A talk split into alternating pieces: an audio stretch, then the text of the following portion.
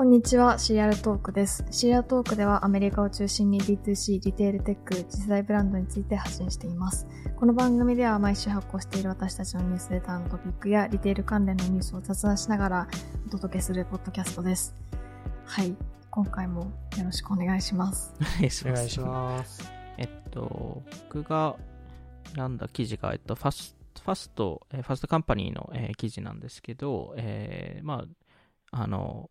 ある VC ファンドが、まあ、最近、えーファンド、あの、産後ファンドを立ち上げて、まあ、あの、元々 DT 式の会社にずっと投資してたファンドなんですけど、彼らが最近結構、まあ、Web3 系の会社も探し始めてるっていうところで、で、えっと、まあ、どの VC かというと、Imaginary Ventures っていう、えー VC なんですけど、あの、ネットアポーター、えーのファウンダーの、えーナタリーさんと、あとうん。VC のベテラン、えーでもあるニック・ブラウンさんっていう二人で、えっと、立ち上げた、えー VC なんですけど、まあ、今回3号ファンドで500 million、まあ、500億円以上、えー集めて、集めたっていうところで、で、過去の投資実績見ると、もう完全に D2C より、えーまあ、リテールに強いっていうところで、 Farfetch とか、 SKIMS とか、えーブレイリーとか、 Everlane、 Glossier、 Mejuri、デフォメーション。あと、ソフトウェア系とかで言うと、コードとか。えーで、まあ、結構その、そこの D2C 企業のボードに座ったりとかもしてるので、まあ、あの、かなり、えーそこには、えー知見持ってる方々なんですけど、まあ、今回の産後ファンドで、そういうところも入れながら、あの、デジタルファッションでしたり、まあ、バーチャルショッピングモールとか、あとはその、Web3 版グロシエ、えーを探してるっていうところですね。Web3 版グロシエとはっていう感じも するんですけど、プロダクトを売ってる、どどういう定義をされてるんですか？そこの定義がまだ正直曖昧なところはあるんですけど、まあそこの、あの、多分いろんな意味で存在すると思うので、その Web3 版グロシエっていうのは、はい。なんかそれが、あの、コミュニティが作る、えーうん。プロダクト、ブランドもあれば、コミュニティがオーナーシップを持つ、えーものっていうものがあれば、あの、まあそういうコンテンツセントリックとか、えーまあその、わかんないですけど、その、ダオ化されたブランドとか、まあなんかそういう。ところも多分検討してるんだろうなっていうところは、えー一個、えーありますね。で、まあその中で、個人的に最近いろんな NFT とかを見てる中だと、あの最近カスタマイズ可能な NFT が、えーか多分2ヶ月ぐらい前からすごい流行り出してるなっていうところで、えーその多分代表例が、えー OKPC とか、えー WatchFaces とかな、まあ、いくつかあるんですけど、あの、その中でこの WatchFaces っていう、えーものが、あの、かなり特殊か、特殊っていうかまあ、あの、いわゆるその NFT ラグジュアリーブランドを作ろうとして、えーいる、えー NFT プロジェクトですね。うーんあの腕時計のカスタマイズできるやつですよね。そうですね。うん。あの、なんで、まあ、そのカスタマイズの色を変えるとか、えーで、そのカスタマイズしたものが NFT 化される、えーっていうところでうん、その NFT 化されたものを、えっと、例えば自分の Apple Watch えーに、えー表示させたりとか、で、場合によってはそのリアルな時計にも、うんうんえー後々できるかもしれないと。うーん。面白いですね。まあ、なんかこういうカスタマイズできるものとか、そういう、なんかそのラグ自ジュアリー、らそのカスタムできるってことですか？すいません。あ、そうですね、あそのそうユーザーが自分でカスタマイズできる感じのやつ。ユーザーが自分でカスタマイズできて、で、なおかつ、あの、メッセージとかも入れられるんですけど、うーん。あの、メッセージは、あの、例えば、その、時計を売買したとき、別の人に、あの、えー出した、えー時に、あの、そのメッセージが消えるとか。うーん。なんで、なんかいろんなパターンを考えてるっていうのはあるので、まあ、そ、そ、そこから、果たして本当にラグジュアリーブランドが作れるかっていうのは、一つ検証するべきポイントかなと思うんですけど、その、ボトムアップ型のブランドが成功する事例と、多分トップダウンで成功する事例うん。を比較するとトップダウンが圧倒的に多いと思うので、なんで、多分その Web3 版グロシエっていうのは、ボトムアップで、その、えーうん。一個、い強いブランドって本当に作れるのか、えーっていう課題かなと思いますね。確かに。なんかあと、あの、有名な DAO の FWB が、対価、あの、コーヒー、コーヒーというかうんカフェインのドリンクを、みんな、みんなそのコミュニティのメンバーで作ったっていうか、その投票してなんか作ったみたいな事例とか聞くと、なんか、おそういう、その、ボトムアップでものを作るっていうのは面白いですよね。それこそその対価じゃなくてもう少しメジャーなブランドだったり、ラグジュアリーブランドみたいなところがそういうことをやってたら、なんか自ら一緒にそのプロジェクトでデザインとかも関われるみたいなのは結構熱いなっていうのは思います。なんで、まあもしかしたらその正解っていうのがその完全ボトムアップとか完全ボトムダウンあえっとトップダウンではなくてそのちょうど間かもしれないかなと思ってましてその FWB の事例とか、まあ、ボードエプスの事例とかもそうですしあとは、はい。あのえっとドゥードルスとか、えーもあのコーヒーブランドあのそのあの配下にあるんですけどそれも、い、わゆるドゥードルスのメンバーが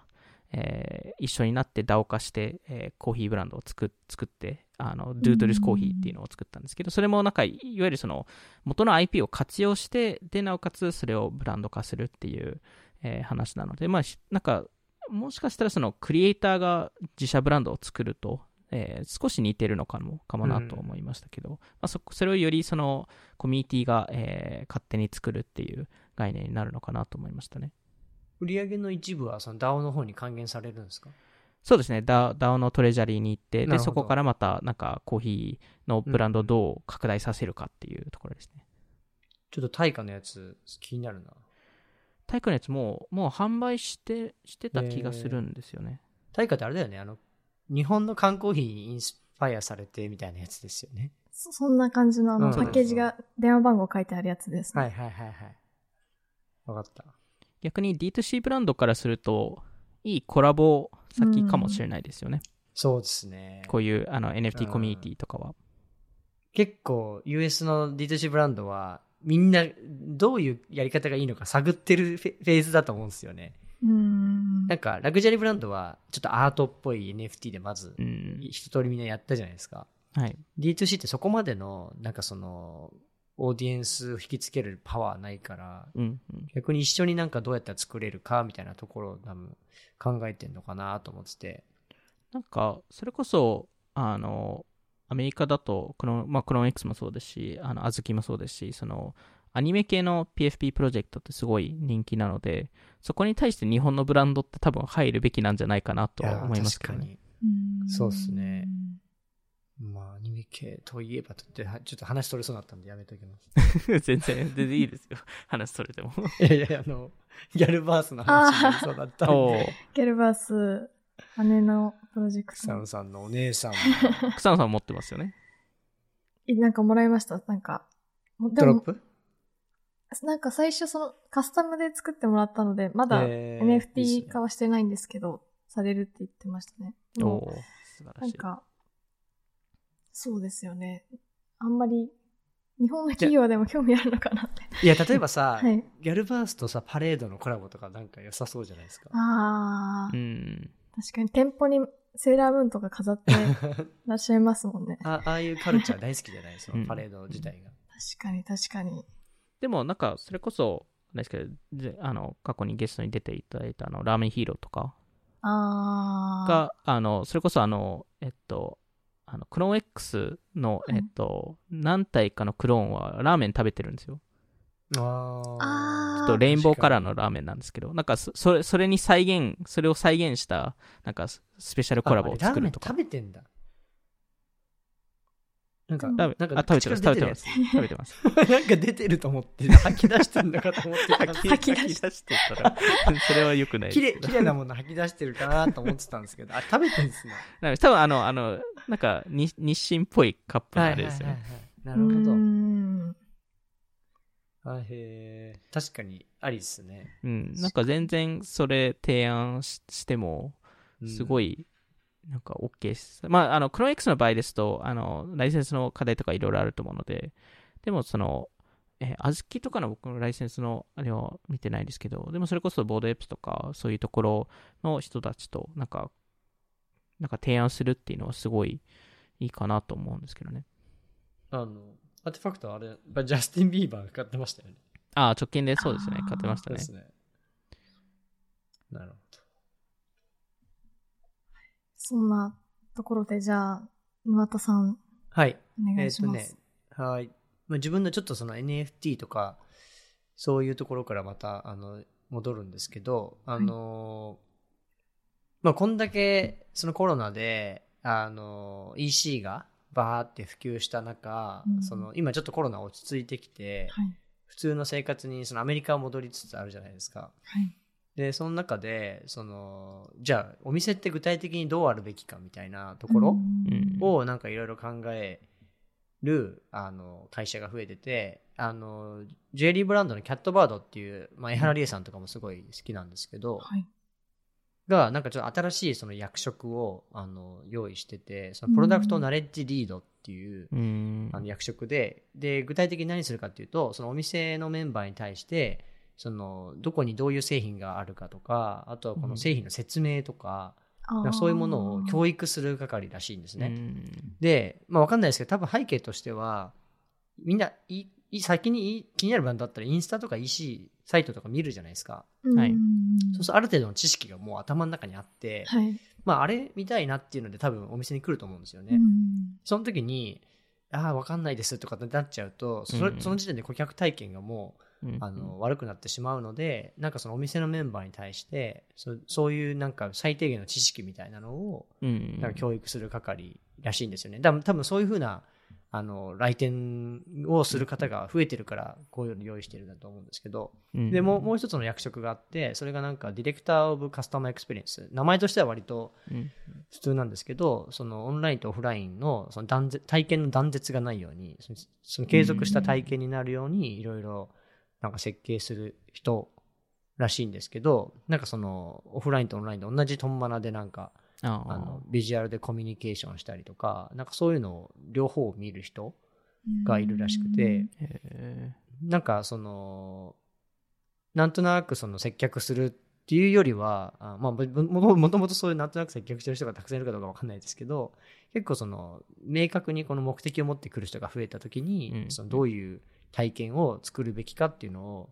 なんかお店側がより意識してるのかなっていうのを感じましたね。まあ、特にそのユーザー層も、まあ、特にその Z 世代とか若者層であるほどその細かいところを結構聞い聞いたりするっていうのは私は、うんうん。あの聞くのでそれこそコスメ系のプロダクトとかだと何で本当に作られてるのかとか、えーそこうん。をそこまで結構調べるとか、えーまあ、そこを聞くとか、えーで例えばまあアクセサリーとかだとその金属は何で作られてるのかとか、まあ、どこから仕入れたのかとか、まあ、そこら辺も多分ある程度、えー知っておきたいっていう、えー人も結構増えてるのかなと。と特にまあサステイナビリティとかそっち系の、うんうん。えー情報が、まあ、あの、プライオリティが高くなっている中だと。で、その中で、そうですね、まあ、その、ある程度教育しないといけないっていうのはわかるんですけど、同時に、その、給料の問題っうんうんうん ていうのはあるかなと思うので、そうですねまあ、その、ある、多分、ある程度の接客を求めると、場合によっては給料上げないといけないのかなっていうのは、えー思う思うんです。そこのバランスってどう考えてるんですかね。まあでも一つは、その、あの、アップルの iOS とかのアップデートによって、その、あの、普通のデジタル広告で、あの、集客でしにくいので、なので、まあ、店舗に寄せるっていうところを考えると、まあ、ペイするかもしれないですよね。うん。これ結構やっぱね、てお店の人どんどん大変になりますよね。うん。今までのオペレーションに加えて、より深い、なんか知識が必要になったりとかして。そうすると違う層の人たちを採用しないといけないんですかね？今までと。どうなんですかね？なんかその、教育する仕組みさえあれば、うんなんかべ全然やれるのかなとは思うんですけど、まあ、さっき哲夫さんが言ったように、そういうその、まあ、給与面のなんか多分、うん。変化とかあると思うんで、例えば Apple の、その Apple Store の坪単、あの、坪あたりの売り上げってすごく効率いいとかってはい。言われるじゃないですか？ Warby Parker とか。はいやっぱそのウェブ側でちゃんと集客して、その分そのお店としてのうん。あの収益性が高いみたいな状態を実現できないと、全てのバランスが取れないのかもしれないですね。単純にね、うん、普通にしっかりとした知識を求めるだけでも、集客側とかがうまく回らないといけないのかもしれないですね。まあでも、あの、明らかにやっぱりなってるのは、まあ、沼津さんの話した通りで、その、従業員がより、その、体験の、一部に貢献してるっていう、まあ、そそこをしないといけないっていう状況になってるっていうところですよね。そうですね。そういう意味だと、なんかやっぱり、飲食になりますけど、スターバックスとか、そのアルバイトの人でもちゃんと研修に行くみたいな、そういう制度とか、あとマクドナルドとかもめちゃくちゃなんか分厚いガイドブックみたいなのがあるっていう話も聞いたことがあるんですけど、なんかそういうスタートアップでも社員の研修をなんか外注できるみたいなソリューションはもしかしたらあるのかもしれないなとちょっと思いました。ガイドブック作ってくれるとか、なんか従業員の研修ルール一緒に作ってくれるみたいな。うん。なんかそういうコンサルとかなんか全然ありそうですよね。かもうなんか日本だと割とさっきのキャットバードやってるようなことって当たり前だったりして。接客レベル高いじゃないですか。アメリカってそのなんか友友達的ななんか会話が好まれるみたいなあるじゃないですか。一般的には接客だと。そあれりますね。それよりももうちょっとちゃんと詳しくて、もうちょっと多分情報を、カウンセリングみ情たい報言えるっな感じで。ていうところじゃないですかね。うーん。なんかその場でスマホで調べたりとか結構あるんで、その、グそれはそのサイトで見てとか、これ、なんかそそういうのが、なんつうの、もう少し最初から知ってるみたいな状態かもしれないですね。うん、うん、うん。それはちょっと確かにがっかりしちゃいますね。ううんん、まあ難しいですよね。うんお客さんの方が逆にくらめちゃくちゃ調べてきてるパターン絶対増えてると思うんで。うん。まあ、あと、なんか、間違った情報を提供してしまったリスクもあるじゃないですか。うんうんうんで、それで調べ、なんかお客さんが調べて、なんか言ってることと違うみたいな、それで批判を受けるっていううん。リスクもあると思うので、そこをどこまで教えて、どこまで言うべきかっていう、そこのトレーニングがすごい難しそうだなと思いましたね。うん。確かうん難しいですね。環境の話とかパ、成分の話とかされたら、確かに。覚えきれないかもしれないですね。科学科学的な話とかになってきますからそうですよねうーん。確かに。それってどうやって解決する？日本だとそこ、そこまで聞く人っているんですか？いや、まあそこまで成分の話とか聞いてくる人とかあんまいなそうだけどね。